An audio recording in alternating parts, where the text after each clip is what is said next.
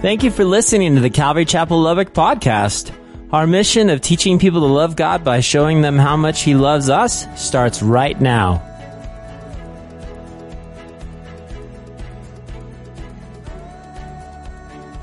Church, I'd like to start our Bible study off tonight with a did you know? Because I didn't know, so I thought, did you know? And you go, what do you mean? Did you know Jesse James, right? The famous outlaw Jesse James, the notorious train robber, the murderer who killed 16 people himself and was involved in over 180 other murders. That blew me away. Did you know that his father was actually a Baptist minister? And did you know that Jesse was actually a baptized member of the Kearney County Baptist Church in Kearney, Missouri? That blew my mind. Jesse James, right? I also learned that Jesse James, he loved to sing in the choir. You're like, no, I don't remember that. He loved to sing old hymns. He actually would actually teach the hymns to the younger members of the choir. And Jesse James, if you cornered him and he didn't kill you, he would tell you how he would love and love and love Sunday morning service. Did you know that? You're like, I didn't know that. Jesse James? Yet the only problem was he said was was basically he wasn't in church because it, there was a conflict because he was often out either robbing or killing somebody. So he didn't go to church because he had that job. And you go, Ben, what's the point? Why would you bring this up? Well, guys, on the religious road to ruin, we discover that Cain committed murder right after a worship service. Or he went to church, and then next thing you know, he's going to kill his brother. Now, unfortunately, we won't get to that this tonight. We'll talk about it next week. But I thought that was interesting. You see, both Cain and Abel brought their sacrifices to the Lord in worship, and we see right after verse 8, Cain rose up and he murdered his brother. And of course, when I was reading the text, I don't know if you remember this, it reminded me of a local musician here in Lubbock, Texas, who actually got killed after going to a Saturday evening mass. And um, it was a, it was a friend, sort of a friend that we knew, and and we saw that this domestic violence turned turned deadly right after church, and it was all all so very sad here in Lubbock, Texas. So I thought, how does one how does one find themselves on this road? You go, what road? Well, if you're taking note, you can see the road of kind of religious ruin. That's what it is. It's the road of religious ruin. You see, tonight we're going to get a glimpse of a man who gave God his very best and another man who was simply indifferent to the things of God. Two different men. See, one came by faith and he offered up worship to the Lord, and the other one, whose heart was wicked, well, he offered up emptiness by his works. And if you're taking note, I want you to jot this down. God does not see our worship apart from our very own heart. Okay? Very important. Okay? Now, let me back up because you need to grasp this. You need to understand. Okay? We have two men, one coming by faith, offering up his very best, uh, offer and worship. The other, not so much, indifferent, just coming in, kind of going through the motions. And God does not just go, okay, well, you worship, that's fine. He does not see the worshiper apart, guys, from our heart. Would you agree with that? You go, what do you mean by that? Well, we cannot worship God without having a true heart of worship. A true heart of worship. Now, let me quickly remind you, okay, we're going to go back to this. Let me quickly remind you what we talked about in Genesis chapter 1. You guys know that we've had that wide angle view, right? Elohim, right? God, three in one, created the world in six days, and on the seventh, he rested. And of course, we know what happened on the seventh day. He blessed it and he sanctified it. Chapter 2, he says, let's go a little bit closer. Let's kind of zoom in just a little bit on creation. And of course, we know what happened there. He he created man, we know him as Adam, out of the dust of the ground. He breathed life into him. Man became a living being. So now you have man, but he also created a garden. It's known as the Garden of Eden, which means delight. Okay, so God created this amazing, wonderful paradise that I think would be just, just amazing to just sit in and be part of. I mean, you're talking about the fruit, whatever that was, was just probably immaculate. It tasted so good. And I mean, the, there was, it wasn't, I was talking to Beverly earlier, and, and Beverly's cold, and she likes it hot, and some people like it cold versus hot. And I think in the garden, I think in the garden, it was just perfect weather. You didn't need a jacket, but you didn't get too hot. It was just perfect. I told Beverly earlier, I said, there's no, there's no perfect place on earth. And she agreed with me, right? Can't go to Florida, whatever it might be. But I think the garden, I think that was, I think that was it. I think that was it. And what does God do? He has one command towards them, right? He says, Hey guys, listen, here's what you do. Out of all the trees, men freely eat, except don't eat of what? The tree of the, the, the tree of knowledge of good and evil. Don't eat of that tree. He says, because when you eat it, you guys are going to die. That's a pretty hard command. You're, going to die. Well, in chapter 3, we saw the fall of man and we learned all about sin, right? We learned that sin, now we got to grasp this, okay? Because until sin be bitter, Christ will not be sweet. So we understand that sin fractured everything. He fractured everything and it fractured us, it fractured relationships, it fractured everything, including creation. Including creation we cannot keep sin at we cannot we cannot have sin like pets and i'm going to bring it up my little pet sin because until until sin be bitter ooh christ will not be sweet and so we understand here guys that it fractured everything now as i was studying I thought I better go. I better go over what happened after Adam and Eve partook of the fruit from the tree, right, of knowledge of good and evil. Okay, I thought it was real, real important, right? Why? Well, because again, when you're here studying, you're catching on to some stuff. So I need to clarify some things. God asked Adam, "Hey, Adam, where are you?" You guys remember? Adam freaks out. He hides from God. God calls on calls Adam, "Hey, what have you done?" And then what does he do? He proceeds to blame Eve, right? Genesis 3:12. Then the man said, "The woman who you gave me, right? You gave me to be with, she gave she gave of the tree and I ate." So again, when God calls Adam, what does Adam do? It's the woman. It's that darn woman you gave me, Lord. What did you do?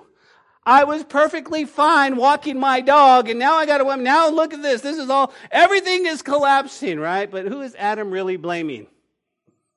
He's really blaming God, isn't he? Because if you look at the text, it says, The woman whom you gave me. I'm blaming you, God, you wouldn't have done this.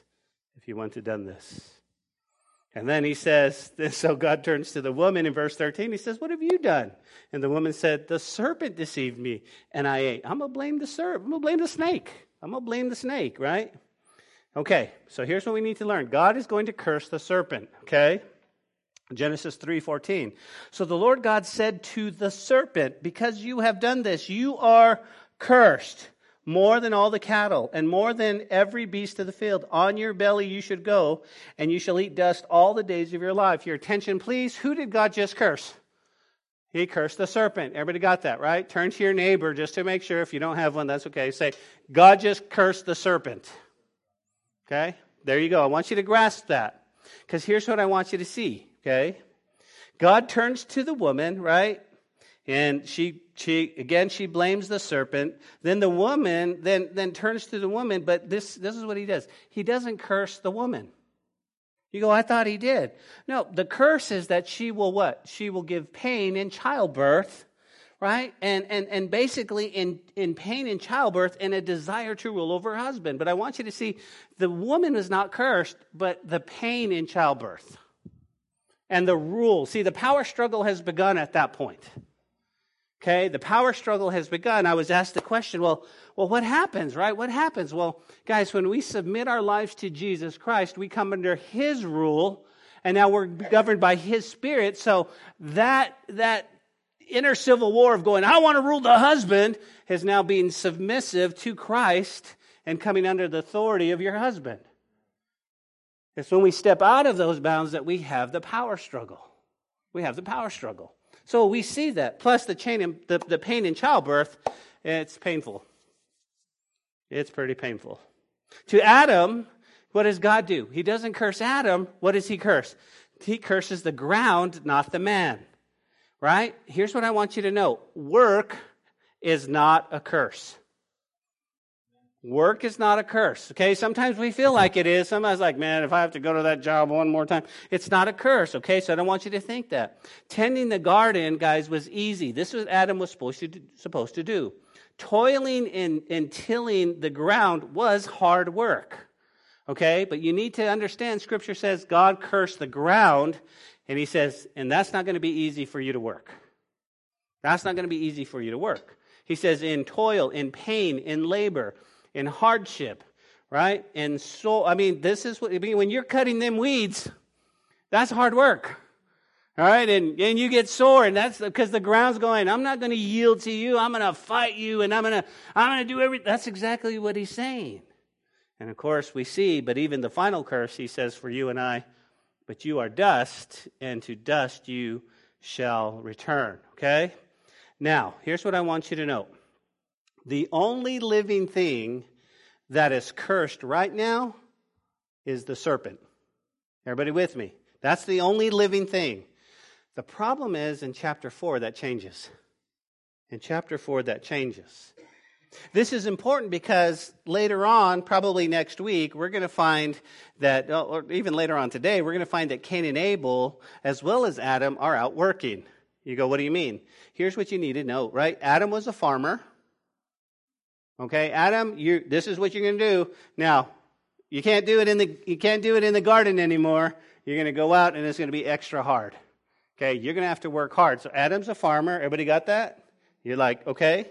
Cain followed in his father's footsteps. He was a farmer. Make sure we don't try to read anything different into that. Go, well, why was he tilling the ground? He just followed in his dad's footsteps. Hey, we need to eat. Get out there and, and help me, son, because we gotta we gotta get food. We gotta make vegetables. We gotta we gotta. I, I, just, I don't remember what garden the Eden looked like, but but I know that we need to plant. We need to cultivate. We need to get that ground ready, right? Well, Adam okay, was a farmer. Cain was a farmer, but Abel came out as a shepherd. He went to work in the field as a shepherd. Okay, very notable work, all of them. All of them, okay? So listen, work was not a curse for men, it actually is a blessing from God. Okay, we got to grasp that. Okay? We must we must be thankful that you and I can get up and go to work every morning by his strength. The alarm clock goes off at 4:30, we get up, thank you Jesus. If the alarm clock goes off at 7, thank you Jesus. But it's all guys, it is all a blessing from God. It's all a blessing God that we can work and provide for our families. Can I get an amen? Okay, so we got that, right? So now we come to chapter 4. Now as we come to chapter 4, we see a lot of firsts, don't we? The very first what? The very first pregnancy. Right? Isn't that awesome? The very first pregnancy. And I'm thinking, Eve is going to give birth to a baby boy, right? So, I mean, I think it's I think it's pretty cool. The very first pregnancy. I wonder if Adam said, "Hey, sweetie, you're gaining weight." I wonder if I wonder if she was saying, "You know what? I want I have some weird cravings." Right? She wouldn't be upset with gaining weight because there was nobody else to compare herself to. Okay, she wasn't on Pinterest going, Do I look like this? Am I this fat? Are you serious? I mean, right? She didn't have that. It was just Eve. She's like, Amen. I guess this is what's supposed to happen. Go get me some pickles and ice cream, dude. Now, I, I don't know. We see the first pregnancy. Okay, you go, What else? We see the first birth. We see the first birth. I'm pretty sure Eve was going, Yup, that's what he meant. That's what it, oh man, ouch. Ouch, ouch, ouch. We see the first family, first family. Now, here's what I want to here's what I want to tell you. I want to tell the young folks, I want to tell the young married folks here. Although, okay, here's here's what we need to say. If you are married, just you and your wife, you need to understand that you're a family. You're a family. I'm looking at Josh and Angel. Right now, you are a family. When you have children, it doesn't make you a family, it's just an addition to that family. Okay? A lot of people go, well, we're not a family until we have kids. No, once you're married, you're a family, and then kids make a beautiful addition, and they grow up and they leave the house, and then you're back to being a family. It's called empty nesters. Okay? You only give them one boomerang, though. Okay? Whew. It means they can only come back one time. I don't know. Some, that's how it is. Okay? So we see the first family. We also see the first crime. We're going to see the first crime, right? I was thinking CSI Eden, right? There they're going to go out and find out what happened, right? Why? Because now we got a murder on our hands. We got a murder. Where's Abel? I don't know. Where is Abel? I mean, seriously, missing persons, Abel's on the milk carton. Have you seen this guy? This, we, we see that in Scripture. We also learn about the first death of a human. Now we know that the fig leaves didn't cut it for Adam and Eve, so God had to actually sacrifice another animal so that they could have something to wear. But that wasn't a human, although death had come in. This is going to be the death of the first human. Okay. Once again, by the way of reminder, okay, chapter 3 is going to give us the what? The root of sin. Right? Disobedience, we've talked about it. Chapter 4 is now going to give us the fruit of sin. Everybody got that? You've got the root and the fruit. But I want to give you a side note before we move on. Okay, very, very important. When it comes to not sin, but salvation, right? And we can use this for uh, future reference sake in our Bible studies. Let me just give you this, okay, and I'll give you, and I'll read the scripture. When it comes to not sin, but salvation, okay, Ephesians gives us the root of salvation. Okay? Genesis chapter 3 is going to give us the root of sin. Ephesians is going to give us the root of salvation. Let me go ahead and read this to you. You guys know this. Ephesians chapter 2, 8 through 10. For by grace we have been saved through faith. How? Through faith. And that not of yourselves. It is a gift of God, not of works, lest anyone should boast. For we are his workmanship, created in Christ Jesus for good works, which God prepared beforehand that we should walk in them. This is the root of salvation. Okay? If that's the root of salvation, what is James? James is the fruit of salvation. The fruit of salvation. Okay? So if chapter 4 is the fruit of sin, James says, let me give you the fruit of salvation. Ephesians is the root, James is the fruit, James 2:18. But someone will say, "You have faith and I have works. Show me your faith without your works, and I will show you my faith by my works." You got that? So that's the fruit of salvation. Okay? We need to be careful at this point that people don't go, well, see, James is saying that you have to work for yourself. You just got to study. You just got to study. If chapter 3 and chapter 4 of Genesis is going to give us the root and the fruit of sin, and we know God is going to be just even more gracious with the root of salvation is by grace. Amen. And then the fruit of that is, let me just, let me show you how, how what I'm doing. Let me show you my works. I'll show you my faith by my works. If you realize that works you know, really believing and showing your faith as simple as praying, like we did for Bob? You know, what do you mean? Well, if Santos and Josh and Stephen all got around Bob and they began to pray, who are they praying to? Who are they really believing? What's their faith about? Right? The moment they stepped in and began to pray, they're acknowledging and saying, There is a God in heaven that I pray to, that I believe in. That is the fruit of my salvation. It's just amazing because once you step in that realm, you're going, I believe, right? Or else you're going to be praying and you're just be praying for the hearers of the church, not God Almighty. Well, wait a minute, Ben, wait a minute. Well, you see, there are times in our lives, I think, that we pray for the hearers around us instead of the God who is always listening. And I think prayer, I think we need to take a step back as the American church and know when we pray, we we pray by faith, but we're praying to a God who's holy and just and wonderful and loving. And we're believing that God for the miracle. We're believing that God. Okay, let's go back to Genesis. Okay, let's get our mind back in Genesis chapter 4. We really have a lot to talk about. You guys ready? Genesis chapter 4, verse 1. Now, Adam knew Eve, his wife, and she conceived, and she bore Cain, and said, quote, I have acquired a man from the Lord. I bet she was excited. I bet she was happy. But we got to unpack this verse just a little bit, okay? Now, like I said, as I started digging, I thought, well, I got to talk about this. Well, I got to talk about this. Well, I got to talk about this. Okay. here's what we know, okay? First and foremost, let's talk about sex. Why are you whispering? You're right. We shouldn't whisper in the Word of God, right? He's going to talk about sex. You go, what do you mean? What do you mean? Well, look at verse 1. It says, And Adam knew Eve. He didn't just like, hey, I know you. Okay? That's not what he means, okay? Here's what we know. Here's what we know. Adam and Eve, right, are obeying God's command to be fruitful and multiply. He says that's what he's Adam, this is basically they are to what? He knew this is sexual relations. Okay? So they're going, okay, God said be fruitful and multiply.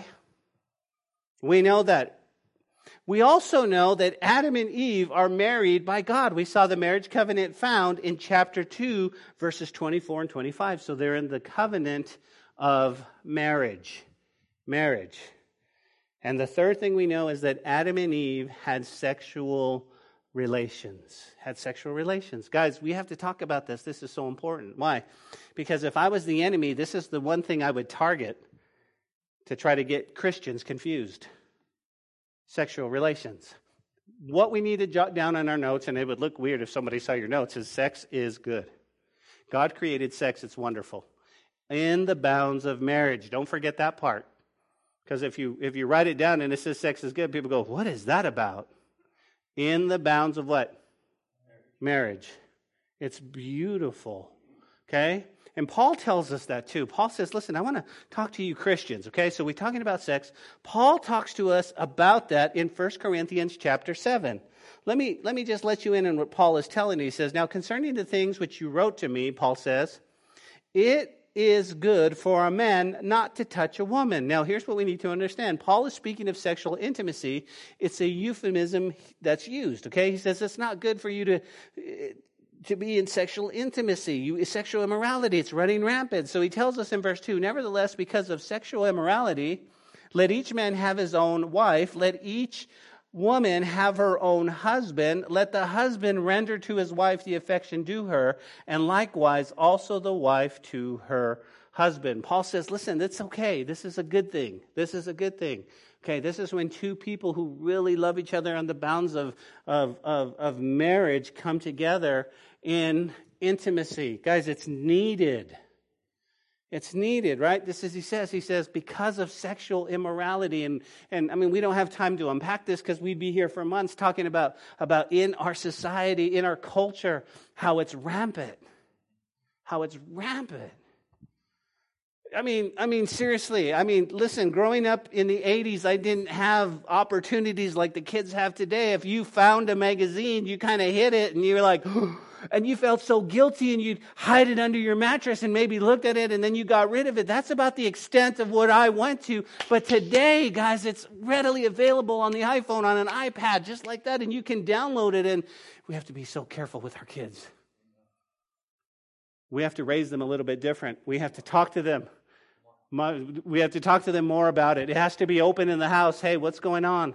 What are you, let me see your phones. What are you looking at? Why are you looking at this? because of sexual immorality. But Paul tells us, okay, that's going on. Let each, right? Let each man have his own wife. Principle number one it's not good to have sex outside of marriage. It's not good to have sex outside of marriage. It's not good.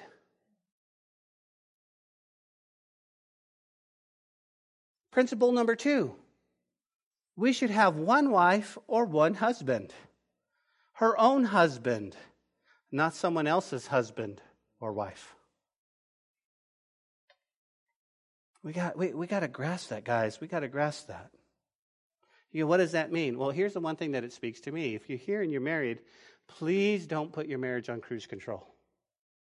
Continue to work hard on your marriage. Continue to work hard in communication. Continue to work hard on all of this, guys. I mean, because again, there's you've got an enemy that wants to destroy you. Principle number three we must render each other the affection due him or her. We must never use sex as a tool or a motivator to get what we want. Okay? Paul is telling us this. We have to talk about sex. We must never use sex as a tool or a motivator. Okay? That's not what God created it for. Well, baby, if you do the dishes, then maybe you'll get some of this. No, no, no, no, no, no, no, no. If you do this and I'll do this, guys, guys, we, that's, that, no, mm-mm. We, we need to what? We need to render to each other the affection due. We need to render. If we don't, the devil will come in and he'll create. I'm telling you. I'm telling you.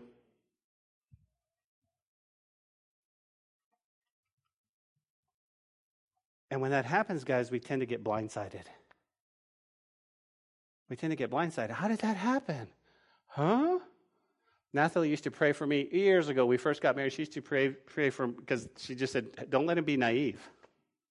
Don't let him be naive out there, you know. And I was going in the business world. I was hopping on planes and flying all this place, and she was praying. She was literally praying that I wouldn't be blindsided by something and act and act stupid on it. There has to be this. There has to be this coming together. That's how God created us. Okay. I think it means for us, married folks, that it, it, we must we need to make a commitment, guys, to render affection to each other. We need to we need to make that commitment. It's biblical. So Paul Paul talks about this. So so going back, what happens? Adam and Eve, they came together just like the Bible says. Okay? Guess what happened? It's a boy, right? She conceived and she bore Cain. And she said, I have, co- I have acquired a man from the Lord. Now, if you're taking notes, Cain, his, name means to acquire, to get or acquire. Okay? Eve actually uses a play on words here, but I want you to note her perspective. She says, I have acquired a man from the Lord. Now, why would she say that? And why would it be documented for us to read? Because I'm thinking Eve is thinking about Genesis 3:15. Okay? Genesis 3:15, she might be thinking, Cain is the Messiah. Cain is the one that's going to put everything back. He's the man. I mean, seriously, look at look at look at it again, guys. Look at Genesis 3:15. He says, I will put enmity between you and the woman, and between your seed and her seed, and he shall bruise your head, and you shall bruise his heel. He's going, This is it. And I wonder if she's going, right, because she doesn't have anything to compare it to. She just gets pregnant. She has this baby, this boy, and she's like, I've got a man. I've, I've got a man. He's the Messiah. He's going to want, listen, I know I messed up. I messed up by giving the fruit to, to me and Adam, but maybe Cain, maybe Cain is going to be the one. Ah, God has given me a man. Right? We know he wasn't. Right? We know it wasn't Cain, but who? Help me, church. It was Jesus who would fulfill Genesis 3:15. How do you know? Look at 3:15 real quick, okay? It says between your seed and her seed. Now, if you have a New King James version, you see the S is capitalized because it's a reference to the Messiah, but we also know that women don't have seeds, they have eggs. So what's he talking about? We're talking about the virgin consummation, the virgin birth. So you're going, so right here, he's already talking about Jesus? Yeah. Yeah, our, we had two good chapters, man. We did great for two chapters. And then it all went down. But, but I love this because it's a story of redemption, right? It's a story of redemption. Let me just say this Eve might have been expecting the Messiah, but what did she get instead? A murderer. A murderer. We're going to see that next week. Verse 2. Then she bore again, and this time his brother Abel. Now, Abel was a keeper of the sheep, but Cain was a tiller of the ground. Now, you're going, what is going on here? Not much. It's just really simple. You have a farmer and a shepherd. This is how they lived. Both boys were worker. You have a farmer and a shepherd. And that's all they tell us. She, she, I mean, I don't know what she was thinking about Cain but she had definitely sexual relations again. She has another boy. It's, it's Abel. Abel grows up, and he is tending the sheep. Now look at verse 3. It says, And in the process of time, it came to pass that Cain brought an offering of fruit of the ground to the Lord. Abel also brought the firstborn of his flock of, and of their fat. And the Lord respected Abel and his offering but he did not respect Cain and his offering. And Cain was very angry, and his countenance fell. Okay, church, we got to do some work. We got to do some work, okay? Because if we first read that, we're going, we, we lift up our hands in emoji style and we go, why? What happened? What, what really, what? Seriously. Okay, first and foremost, what jumps out, guys, here in the original Hebrew, it says, in the process of time. Okay? I want you to circle that phrase. If you have room in your Bible or you're taking notes, jot this down. It means at the end of days. At the end of days, literally, implying that this is something that they regularly did. Okay? This was something that was somehow prescribed or they just knew, or God had spoken to Adam maybe the whole covering with the fig leaves off and the, and the sacrifice. They knew they had to do something. This is how they worshiped God. It was at the end of days or an end of season. That's what it means. Okay? That's what it means. It means that, that somehow, some way, God revealed that this is how he should be worshiped. Somehow. Now, I got to take a step to the side of the pulpit because because in, in, in, in most people that were, were dealing with this, some people said in the process of time, God had somehow prescribed to them this is how they should be worshiped. Others said, no, no, no, he didn't tell us how he did. They just, Adam and Eve assumed this was how they were to worship, bringing an offering. Okay, I'm going to give you both schools of thoughts, but I want to tell you it's just kind of one of those things, okay?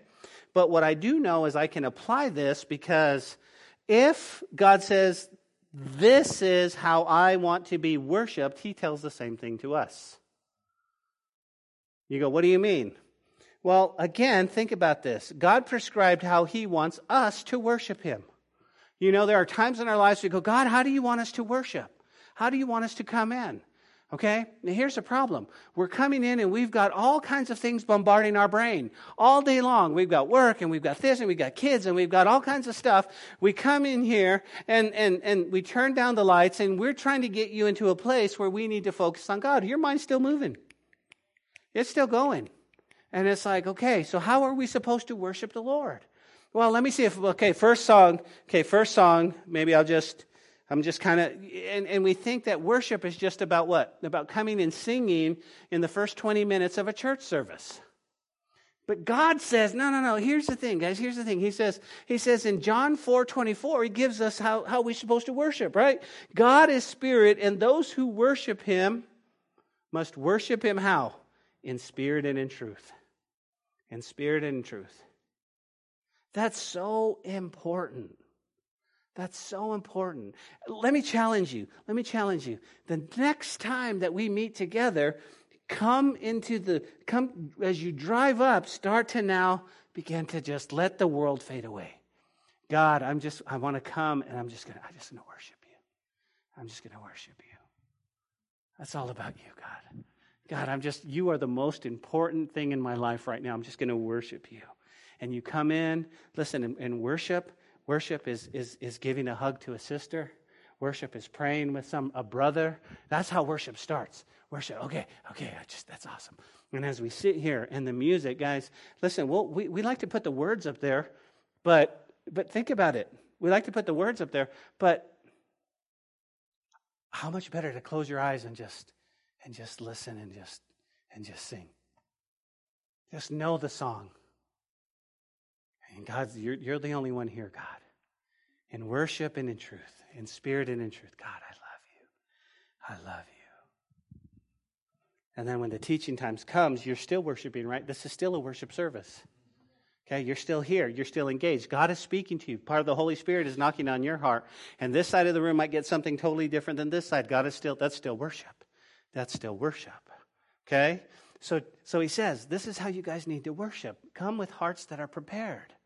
This is why the enemy wants to rip you off on your way to church. This is why the enemy tries to get you distracted. You might get a speeding ticket on your way to church. I don't know. Or you might be doing, I just don't know. But he tries to distract you that way, doesn't he? Or you get in a fight with your spouse over nothing. The enemy wants to distract you because you're coming to worship who? The most important person, the most important in your whole life. You're coming. This is what you're here for. That's what you're here for. Come on. So he tells us this. Now, back in Genesis, okay? Now, here's where it gets muddy. Here's where it gets muddy. It, it was time to go to church, and it was time to worship the Lord. Cain brought an offering of fruit of the ground to the Lord. Everybody see that, right?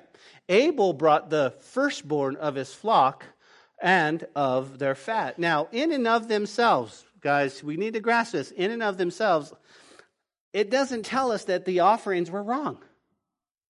Why? Because Cain was a farmer. This is what he was going to bring. He was going to bring the first fruit of whatever came out of the ground.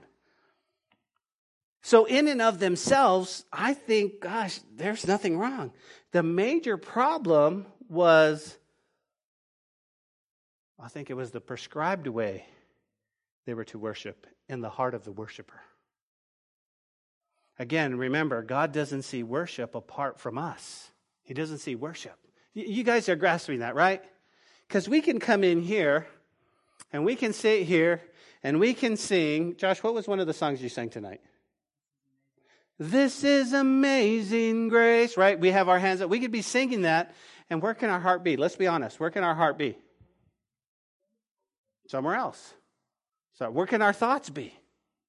We're singing Amazing Grace, and we're not even even thinking about it. This is amazing grace.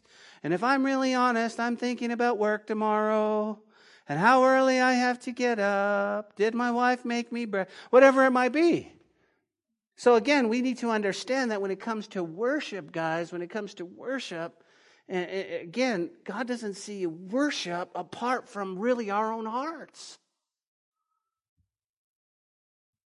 And what did God do? He says, Man, Abel, wow. That's what I'm talking about. Your heart was pure. Why? Because he brought what? He brought the first, first right? The firstborn.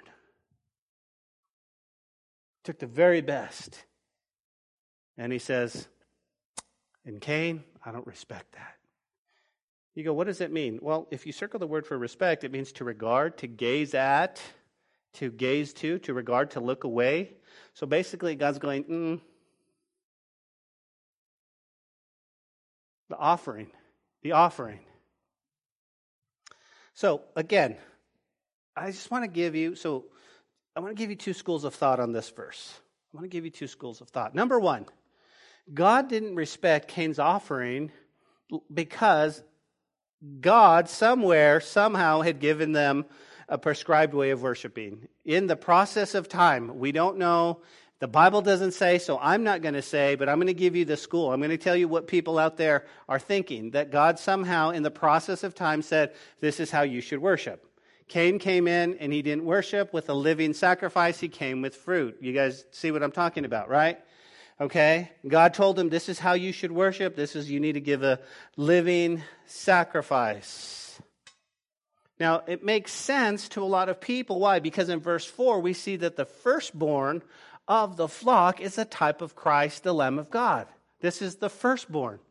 Okay? It makes sense. Who would one day die for our sins. When you think about this as the lamb, it, it, fits the symbol of Christ who was an unresisting innocence. So the same lamb, you'd pick him up, he'd go, ah, and you'd take him and you would sacrifice him. He had that unresisting innocence. He didn't know what was going on.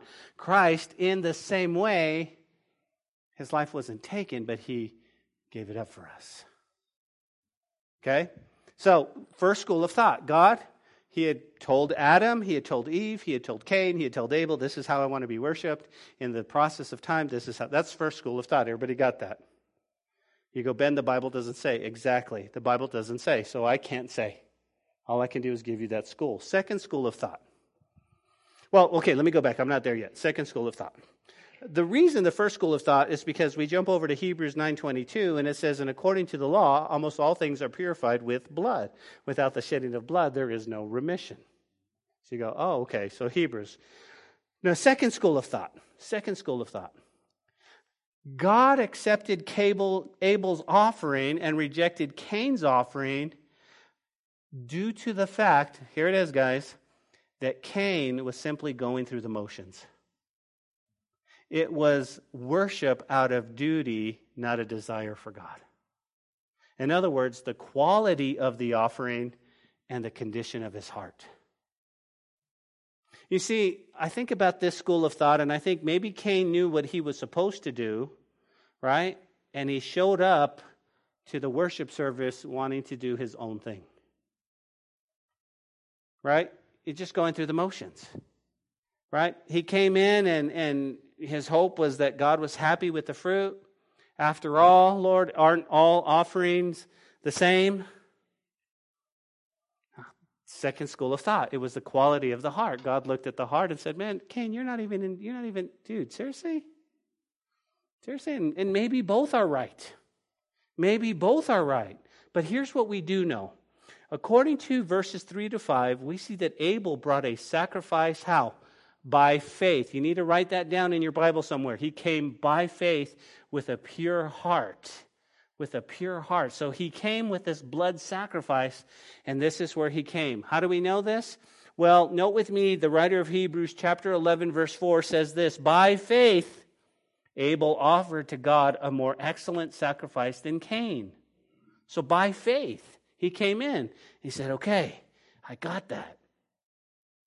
Though which he obtained a witness that he was righteous, God testifying of his gifts, and through it being dead still speaks.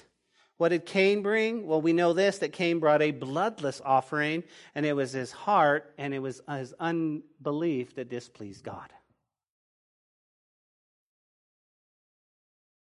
When I first opened the Bible and I began to read this, one of the things the Lord spoke to me, I want to just insert it right here. One of the things that the Lord spoke to me when I read this verse is did you notice that we also have, in a, in a very hmm, subtle way, we also have works and faith? Works and faith. You, see what I'm saying? It's still worship service, but I also think it's works in Jesus. And I think Cain may have came, came would have came with works of salvation, where Abel came with the firstborn faith of salvation. And again, I think there was just a wow, did you see that? It was just works. It was just works. That was a little bit of works, and Cain came and he showed us the faith of salvation because of Hebrews chapter 11, verse 4. And I think, guys, I think really it's the same today. Wouldn't you agree? You know what I mean? I think there are a lot of wonderful, amazing people, but they're trying to work their way to heaven. They're trying to get in God's good graces, and if I can just do this, God will be pleased with me and I'll get to go to heaven. And they believe that good works are a great perk to find entrance to heaven. Well, God, didn't I do this? And God, didn't I do that? And didn't I show up to church this? And didn't I give this? And didn't I give a lot of money? And I was very good at charities. And, and I'm doing all this in the name of Jesus. And yet, and yet they're not resting because it was the faith of salvation. Can I just say this? Your greatest work you could ever do for Jesus is simply to believe in him. Remember the disciples, Lord, what can, what, what, what can we do? What, what, help us do the works of God. Do You want to do the works of God? He says, believe in me. Believe in me. Believe in me. Put your faith and trust. Believe that tonight when you go to bed, the God of the universe knows you. He knows every hair on your head. He knows, he knows every tear that you've cried. He knows every thought that you've thought. He knows you. He loves you, and He's got a plan for your life. You need to know that. You need to know. You know when tomorrow looks bleak and it looks and it looks black and you don't know what it's going to hold? Know. Know that Jesus is right there and he's going to be with you. That's that's what you need to know. You need to believe. That's where your faith and trust comes in. That's where your faith and trust comes in. So, why was Cain so corrupt, guys? Why was Cain? Number one, jot this down. He lacked faith. He lacked faith. He really didn't believe, did he? He lacked faith. If, if, if Abel came and he brought by faith, and, and then, then Cain, he, he lacked faith. Now, here's what blew my mind, okay? And I'm running out of time. Here's what blew my mind Cain talked to God. He talked to God. But he lacked faith. Hey, God's going to say, dude, why are you so angry? Hey, and I'm, you guys, did you catch this, guys? Did you? I mean, seriously, Cain believed in God, and he walked with God, and he talked with God. But Cain, Cain lacked faith. And his lack of faith kept him from a deep personal relationship with God. I like the way James puts it. He puts it for us. You guys, you know what James says? James chapter 2, verse 19 says, He says, You believe there is one God. You do well. He's like, Amen. He says, But even the demons believe and tremble. So if you just believe, you're right there with, with what James says. The demons still believe as well, but they're not saved. He says, It's by faith. Cain, Cain, you like fight. How you go, what else? Number two, he was corrupt because he was going through the motions. He was going through the motions. He was so indifferent, wasn't he? Ah, here you go, God. Which blows my mind. Which blows my mind because he's talking to God. Well, wait a minute, Ben. We talk to God all the time, and God talks back to us. Make sure, guys, that we just don't go through the motions. Right? It was it was Matthew's Gospel, chapter 15, verse 8, that says this These people draw to, near to me with their mouth, they honor me with their lips, but their heart is far from me. Their heart is far from me. This is amazing. What if our heart's not here? What if our heart's not here? Here's my encouragement to you guys. When it comes to worship, when it comes to worship, we come in with a heart ready to receive, ready to have what God has for us, to walk out of here to be different, to be changed. Okay? Because I don't want to just sing songs. I don't want to just preach. Well, amen. Praise God. I wrote a note. He that was pretty good. He's pretty funny. I want. I want. Go. No, no. Wait a minute. Listen. I'd rather just sit here quiet and have my heart close to God.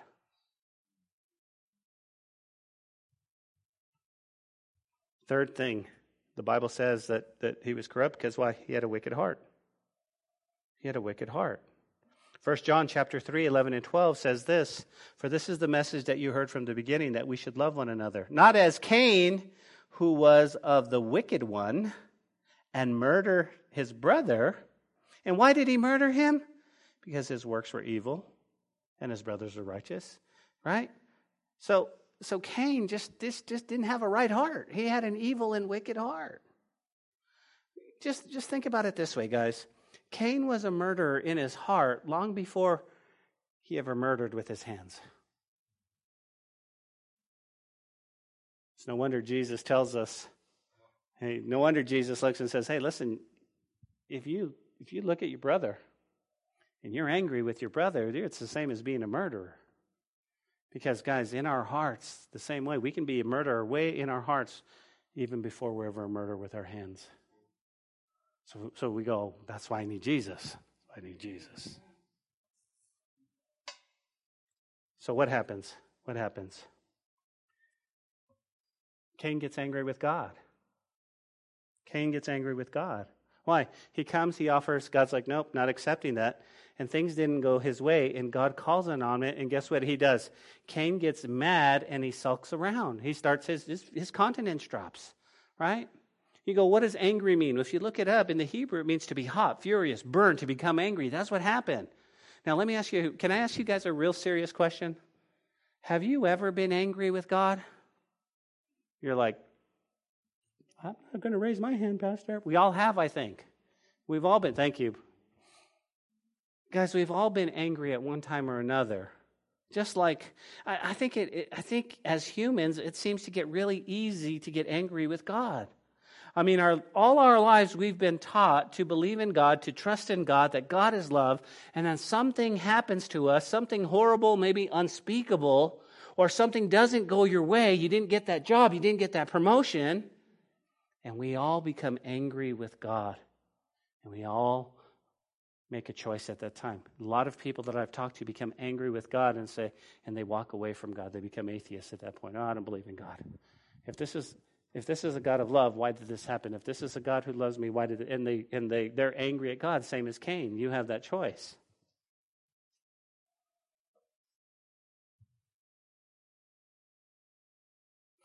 We must understand that our our anger against God it only keeps us from knowing who he really is. That's all it does. Cain became angry at God. In essence, Cain was really saying, Man, I wish there wasn't a God. You see, if there wasn't a God, then I wouldn't have to bring this offering and I wouldn't have to just go through the motions. And, and it's like, no, no, no, Cain, you're missing it, man. You're missing it. I'm going to close with this, guys, because I know we're running out of time and I want to spend a few minutes, few moments in in worship. Cain was angry at God.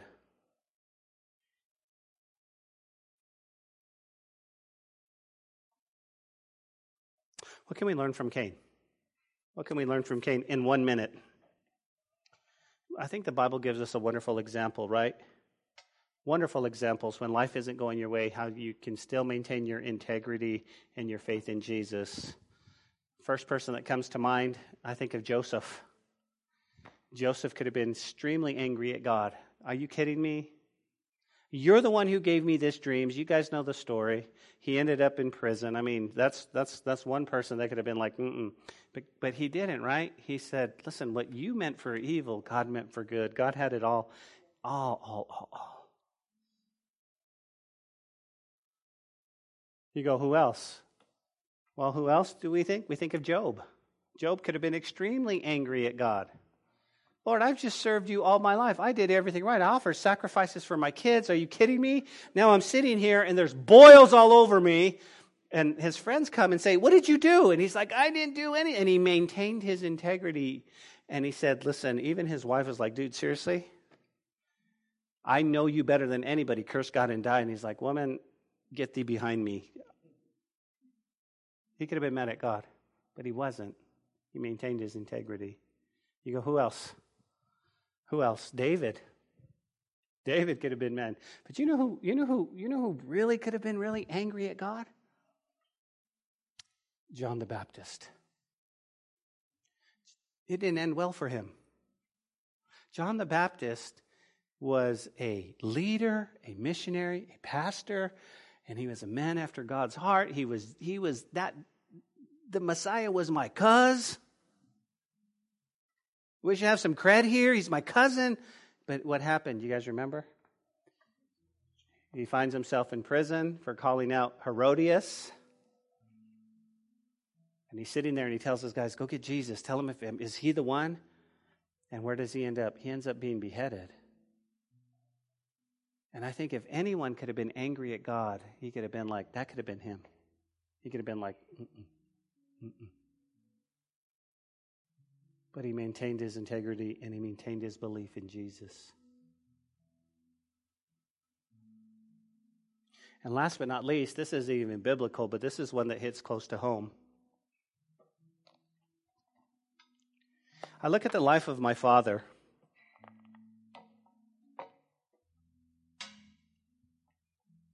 When my dad had a little boy. He had two older boys, he had a daughter, and then he had me. 18 months after he had me, his wife develops breast cancer and dies. They didn't have the they didn't have the stuff they had back then. He had a single dad. They have now. They have you have a single dad raising four kids. And what, what does that have to do with anything? Well, when this little boy grows up to be 13 years old, his sister gets lung cancer. She's 19, and she dies. So not only did the, this man lose his wife, he lost his daughter. Now we have three.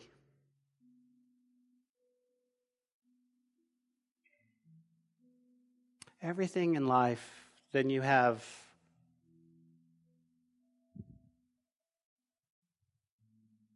And then as he's growing up, his, one of his granddaughters gets lupus. And at the age of 21, she passes away. And I wasn't going to share this story, but I feel like, guys, listen. All the time I looked for my dad to be angry with God, and he was never angry with God. He never said, Why me? What's going on? What is he maintained his integrity and he said,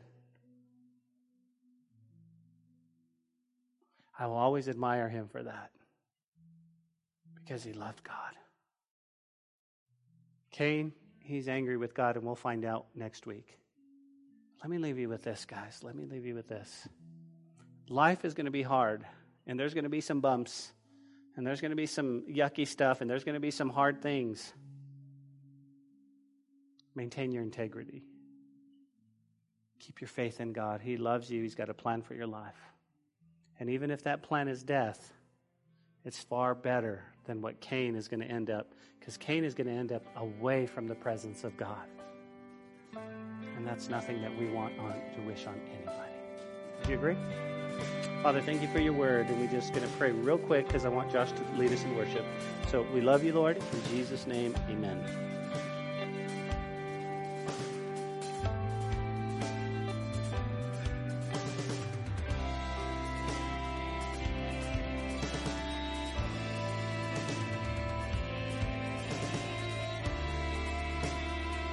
Hey, this is Pastor Josh.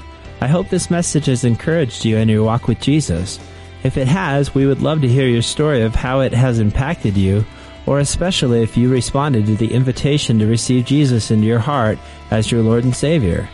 To get in touch or to receive more information, please contact us by phone at 806 799 2227 or send an email to calvarylubbock at hotmail.com.